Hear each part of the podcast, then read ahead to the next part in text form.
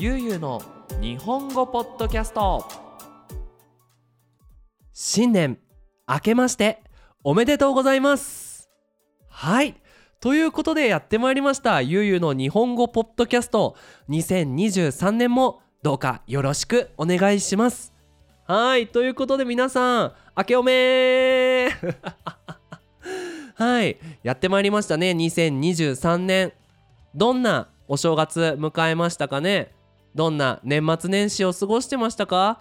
ね中には寝正月、まあ、一日ゴロゴロしてましたよっていう人もいると思うしね家族と会えたとか会えなかったとか旅行行ったとか仕事ばっかりだったとか、まあ、いろんなねあの過ごし方をみんな知ってたんじゃないかなと思いますけども。ね2023年気持ちよくスタートできましたか？ねできてたらいいなと思いますけどもね。はい。僕の方はなんと去年同様風邪をひきました。やっちゃったよね。風邪ひきました。見事に。はい。あのー、お正月ね朝起きてあれ？なんか喉が痛いな。昼ぐらいにあれ？咳が出るな。夜になってあれ？頭痛いんだけど。もう次の日からね熱が出て声が出なくなってねまた去年同様風スタートの2023年になってしまったんですけども。あのねネガティブに考えてもさもったいないじゃん。だから神様がさ「ゆうすけ2023年もよーく働くんだから正月ぐらいはゆっくりしてもいいんじゃないかい」って言ってくれたのかなと思って本当にゴロゴロしてました。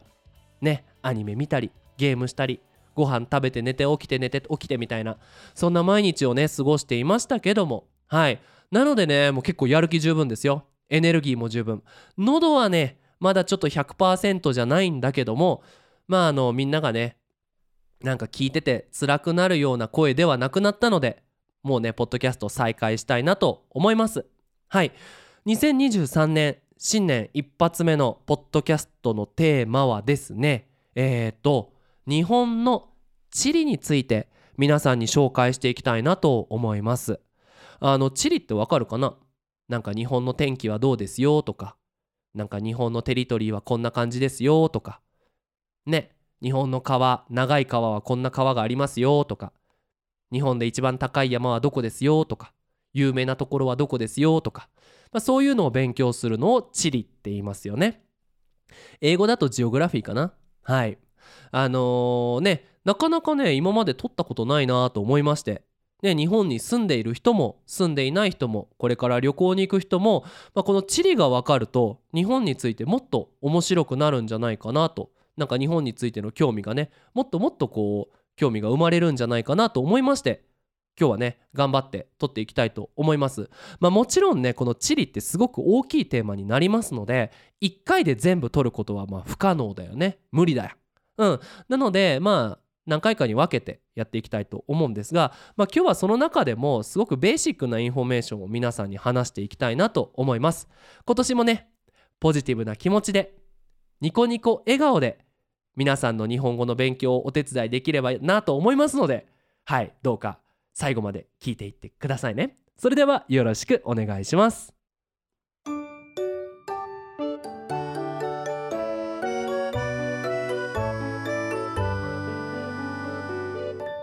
ゆうゆうの日本語ポッドキャスト。はい。ということで、まあ、まずはじめにすげえベーシックなねインフォメーションから話していきたいなと思いますけども、えー、とまずはじめにねこのテリトリーのお話をしていきたいなと思います、えー、日本のね国土ね日本のテリトリーの70%はなんと山です。山。ほとんど山です。これね日本に旅行行ったことある人とか日本に住んでる人はわかると思うんだけど大体どこにいても山が見えますね。すごくない？70%山って。ね。そのうち住んでいる区域は30%あんなに小さい国なのに人が住んでいるところは全体の30%しかありませんほとんどは山アメリカとか中国とかさロシアとかああいうとこと比べるとね日本ってほんと小さな国だけど人口はいっぱいいるんだそれでも住んでるところはほとんど30%ぐらいだっていうのがね面白いですよね。ね。でそのうち畑とか田んぼね食べ物を作るところはなんと13%しかありません。うん。これ聞いてねおいおいユうスケと70%山、うん、30%人が住んでる100%で畑とか田んぼは 13%113% じゃないかって思うかもしれないんだけど、まあ、もちろんね人が住んでいるところにも畑とか田んぼもあるしあのー、ね山の中にも畑とかあるからまあもちろんきっかり100%じゃないんだけどまあそういうことだよね。うん、こう思うと、まあ、日本っていうのがすごくこう特殊なね国なんじゃないかなっていうのがみんなわかると思います。うん、だからねもちろんこうハイキングしたい人とかスキーしたい人とかね山のスポーツキャンプしたい人なんかも日本はすごくいいとこだよね本当に山が多いところだなって思いますやっぱ木が多いからね空気もいいしね川も多いからねお水も美味しいしねなんか僕の住んでるメキシコとかだと結構水問題って結構大きい問題なんだけど日本ではねやっぱり川とか山が多いから水問題っていうのはあんまりありませんねまあ逆にね水が多すぎちゃうとかね山が崩れて、ね、土砂崩れっていうんだけどそういう山の問題とかはあるんだけどもすごく自然が多くて綺麗な国だよね。はいそれ以外にまあ山以外に日本で多いものが、まあ、いくつかあってその中で僕がびっくりしたのは島の数です。島。ね。沖縄。島だよね。あとはどこかな？淡路島。島だよね。うん。アイランドだね。なんと日本には7,000の島があるって言われてます。すごくない？7,000だよ。700でも70でもなく7,000の島があってうち400が友人と人が住んでいる島そして残りのえー、約6600は無人島人が住んでいない島です。うんでじゃあその人が住んでない島どうしてあるのかっていうのはあの、まあ、もちろんね島があればあるほどその海のテリトリーが大きくなるんだよね。うん、なので、まあ、日本はすごく海のテリトリーが大きい国ですね。まあ実際問題ねその今そのお隣の国ね中国とか韓国とかロシアとかでそのどっちの島なんだと。ね、あのここは中国の島だぞとかここは日本の島だぞっていうのを今でも戦ってはいるんですよね。うん、ここはすごくデリケートな問題で難しい問題なんだけどもまあそこのそれ以外の島を見てもやっぱ日本は島が多くて海のテリトリーがすごく大きいのでまああの魚を取ったりねあのすることができるわけなんですよ。でまあそのテーマを戻してね無人島人が住んでいない島なんとこれ買うことができます。すごいよね。あの、本当にピンキリって言って高いものもあれば安いものもあるんだけど高い島はだいたい2億円ぐらい。うん。え、ー、とメルセデス・ベンツとかさポルシェとかのすっごい高い車約40台分ぐらいですよ。うん。で、えー、と安い島だと大体4500万円ぐらい日本であの家を一つ建てるぐらいの値段かなうんそれで島が買えちゃうんですよどうですか皆さん島買って自分のね自分だけの島を作って夏休みのバケーションを楽しむなんていうこともねお金持ちだったらできるかもしれませんね。はい。ということで山が多くて島が多い。それが、まあ、日本の土地、まあ、国土、まあ、国の土って書いて国土っていうんだけどの特徴ですね。はい。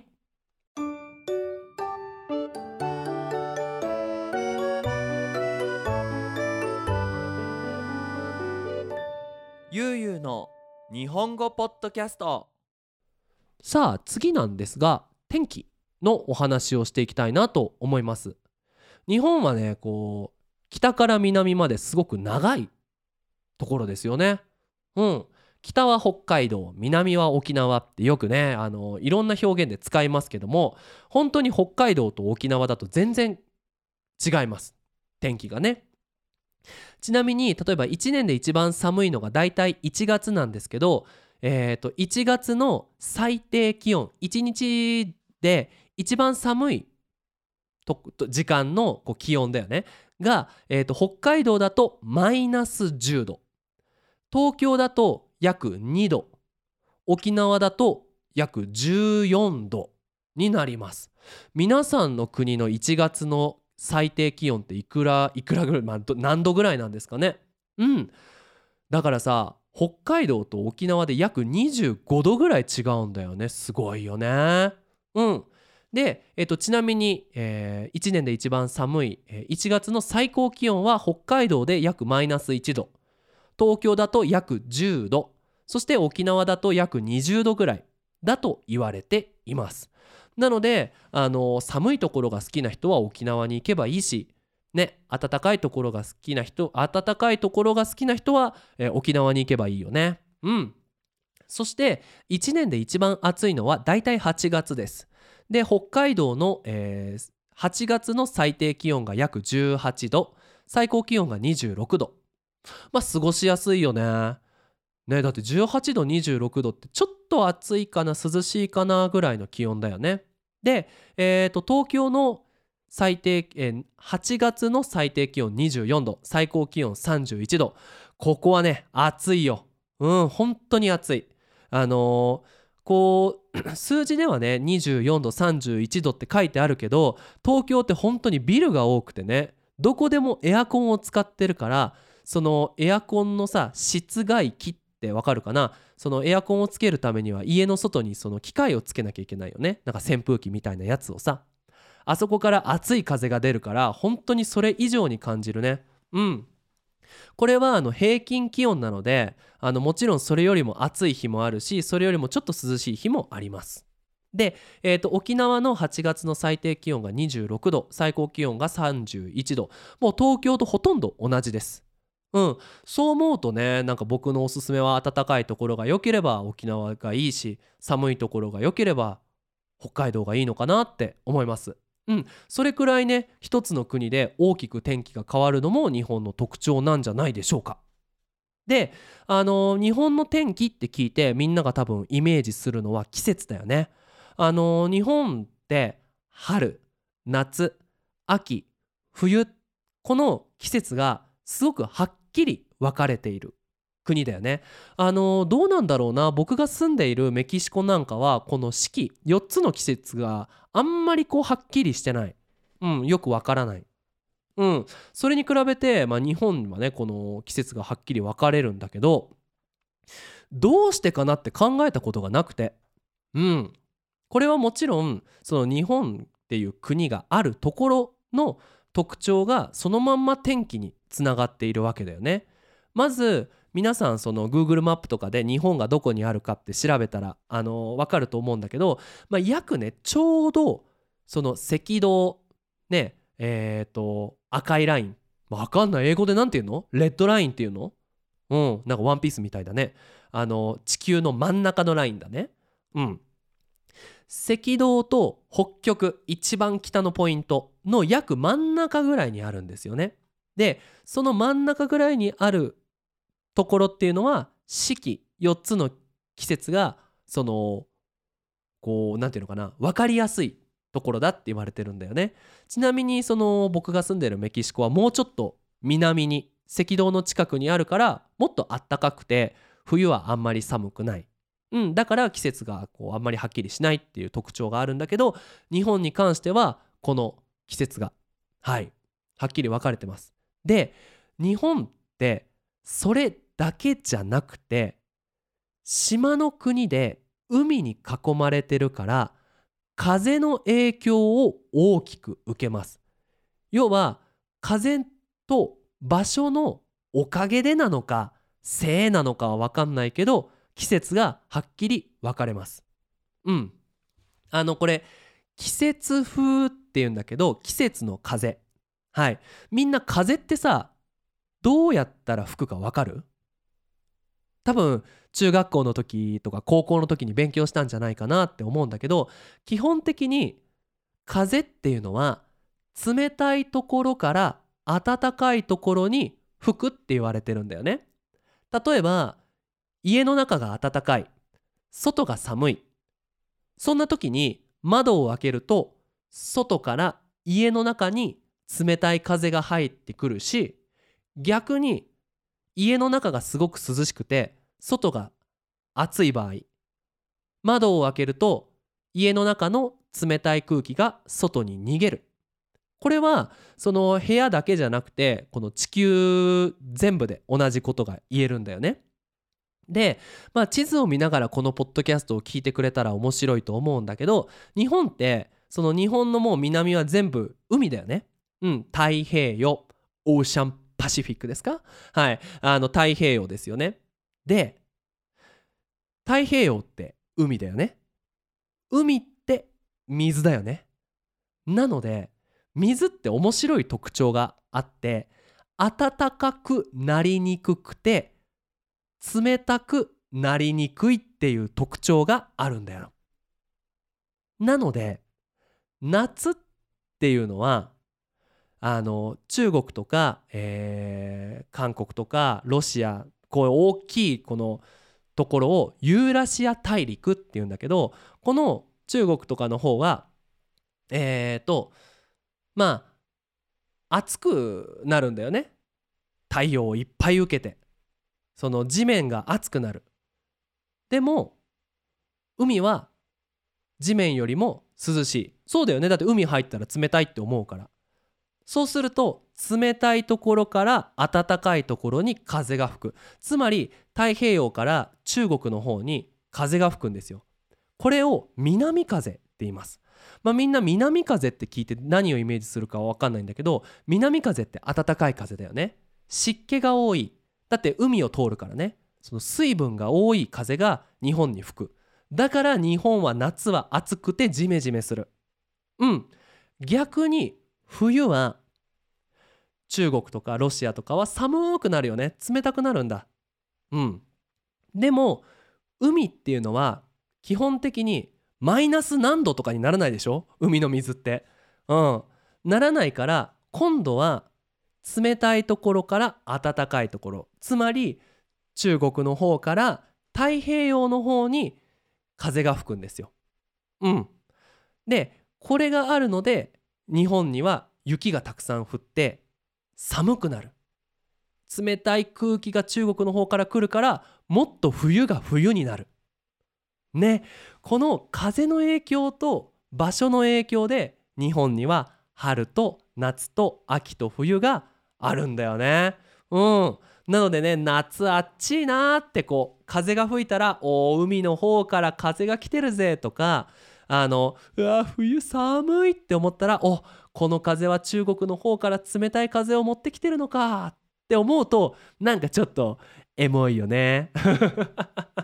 じゃあ若い若い言葉使ってみたけどエモいよねうんであの、さっきの風の話にこう、まあ、ちょっと関係しているんだけど日本ってまあ雪が降る国なんだよね。うん、でも冬になったら日本どこでも雪が降るわけじゃないんだよ。うん、でさっきも言ったんだけどさ日本って山なんだよ。あのさ何ていうのかな形。うーんエビじゃないね。タツノオトシゴって何て言うんだろうね。えっ、ー、と英語で。あのー、海に住んでるさドラゴンみたいな生き物。僕はタツノオトシゴに似てるなと思うんだけどあれをパッと真ん中で切るとこう山形になってるわけだよねだから日本の海の方はもちろん海があるからすごい低いところで日本の真ん中に行けば行くほど山になると。でさっきも言ったんだけど中国の方から冷たい風が吹きますよね。で途中に海がね韓国と日本の間にある海があるよね。でそこで水分を風が含んでで日本の真ん中にある山にぶつかると。うん、なのでその山があるところで雪が降るんだ。うん、だからあの日本でその日本にね冬に行きたいとでちょうど今お正月で2月3月ってまだ冬が続くんだけど雪が見たいっていう人はできればその太平洋東京の方の海じゃなくてあの韓国とか中国の方の海の、えー町に行くと雪が見られる。なんでかっていうとその町の近くにある山に風がぶつかって雪が降るから。で逆に雪が降った後の風っていうのは乾いた風になって東京の方にふっとこうまた吹くわけですよ。なので東京とか、あの太平洋側っていうのは冬は乾燥する。ね洗濯物が干しやすいんですね。うん。なのでそのあ日本に行くわと1月にやっと日本に行ける東京に行くんだけど雪見たいっていう人は多分見られないだから面白いのが東京で雪が降るっていうのは大体2月とか3月つまりこうなんていうのかな中国とか韓国とかロシアとかがこうあったかくなってきて風が反対側つまり太平洋海の方から大陸の方に風が吹くっていうタイミングで時々雪が降るんだよね。でまあ1年に45回ぐらいしか雪が降らないのが東京の特徴です。うんこう見るとその場所と風とさっき言った70%の山があるからこの日本っていうのはすごく特別なね天気があって景色があって景色があるんじゃないね。その季節があってその季節があるから面白い景色が見られるっていう風にね。なんか思うと、まあ皆さんもっと日本の旅行とかね日本の生活が楽しめるんじゃないかなって思います。うん、やっぱりこんだけね海に囲まれてる国っていうのも少ないしね。太平洋に面しているってちょっと難しい言葉でも太平洋のすぐそばにあるっていうのも珍しいしね。うん。大きい大陸と海に挟まれているからこそのこの面白い天気が見られるのが日本の特徴なんじゃないかなって思います。はい。ということでね、まあ、今回はちょっと短めにお話ししたんですが、まあ、日本の地理天気の特徴と、まあ、テリトリーの特徴を紹介しました。またね、えー、と別の機会に他の地理についても紹介したいなと思いますのでぜひこのポッドキャストが YouTube にアップロードされる時には「ゆゆ日本の地理こういうところ説明して」とかこういうテーマで話してほしいっていうのがありましたらぜひぜひコメント欄によろしくお願いします。はいということで今年もねスタートしましたゆうゆの日本語ポッドキャストぜひぜひ今年もね頑張って1年間聞き続けてください。そして応援してくれると僕はとっても嬉しいです。ということで皆さん引き続き日本語の勉強頑張ってください。それじゃあまたね。バイバイ。